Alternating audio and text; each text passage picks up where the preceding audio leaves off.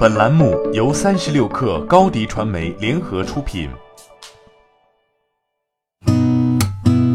八点一刻，听互联网圈的新鲜事儿。今天是二零一九年七月十一号，星期四。您好，我是金盛。首先来关注滴滴。滴滴副总裁、国际化产品技术部负责人卜征在香港 Rise 创新大会上透露了滴滴的国际产品重点规划，其中滴滴日本和滴滴澳洲即将推出司机免接触语音接单功能。卜征介绍，滴滴国际化团队同样关注安全和体验，语音接单能大大减少司机在驾驶过程中操作 App 的安全风险，在海外市场的试点也能为中国积累经验。首汽约车 CEO 魏东昨天发布全员信，宣布首汽约车已经在上海和深圳两个城市率先实现盈利。在北京、广州、杭州、成都、贵阳等城市也已经接近盈利，其余城市正在稳步推进盈利目标，目标是实现年内公司的整体盈利。首汽约车目前除了自有的 App 平台，还作为第三方服务商接入美团、高德、哈罗等聚合平台。首汽约车方面透露，目前平台用户已超过五千三百万，人均单日启动二点九次。近日，智联招聘员工参与倒卖公民个人信息的案件，在北京市朝阳法院第二次开庭审理。智联招聘回应称，关于此案，最早由智联招聘在日常巡查中发现淘宝网络上有售卖简历的行为，并于第一时间报案，积极协助公安机关进行调查。智联招聘将持续关注这一案件的进展。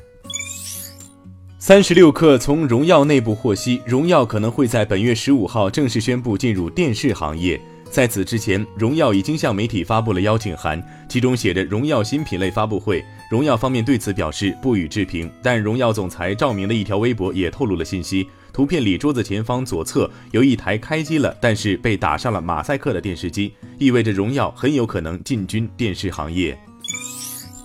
有消息称，苹果将于二零一九年第四季度或二零二零年第一季度推出全新型号的 AirPods。新款耳机将会采用全新的外形设计，售价也会有所提升。新款 AirPods 有望支持防水功能，并且还会有一些未指明的设计改进。权威研究机构 Gartner 昨天发布全球云计算市场数据，二零一八年全球云计算市场向头部进一步集中，亚马逊 AWS、微软 Azure、阿里云三 A 占据七成市场份额。亚马逊依旧领跑，但市场份额已经见顶回撤，增速百分之二十六点八，跑输大盘，市场份额下跌四个百分点。微软和阿里云都有市场份额增长，其中阿里云保持三 A 军团中最快增长，市场份额增长近一倍。星冰乐饥饿营销又来了。星巴克昨天在北美地区上市夏季限定星冰乐，走彩色渐变风格，名为扎染星冰乐。这次的新款在奶油基底上撒上红蓝黄相间的渐变糖粉，看上去是彩虹扎染的效果。值得注意的是，新款星冰乐仍然限时售卖五天。这不是星巴克第一次限时限量发售星冰乐。正式发售的前四天里，星巴克的北美门店及员工照例在 ins 上为这款新品做了预热，但网友讨论寥寥。八点一刻，今日言论针对有文章称做盒马是阿里不擅长的事，面临很多问题。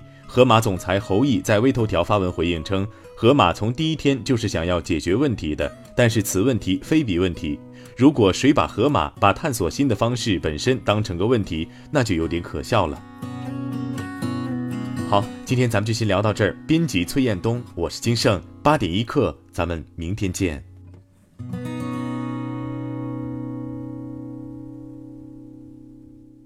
欢迎加入三十六课官方社群，添加微信 baby 三十六课 b a b y。三六 kr，获取独家商业资讯，听大咖讲风口，聊创业，和上万客友一起交流学习。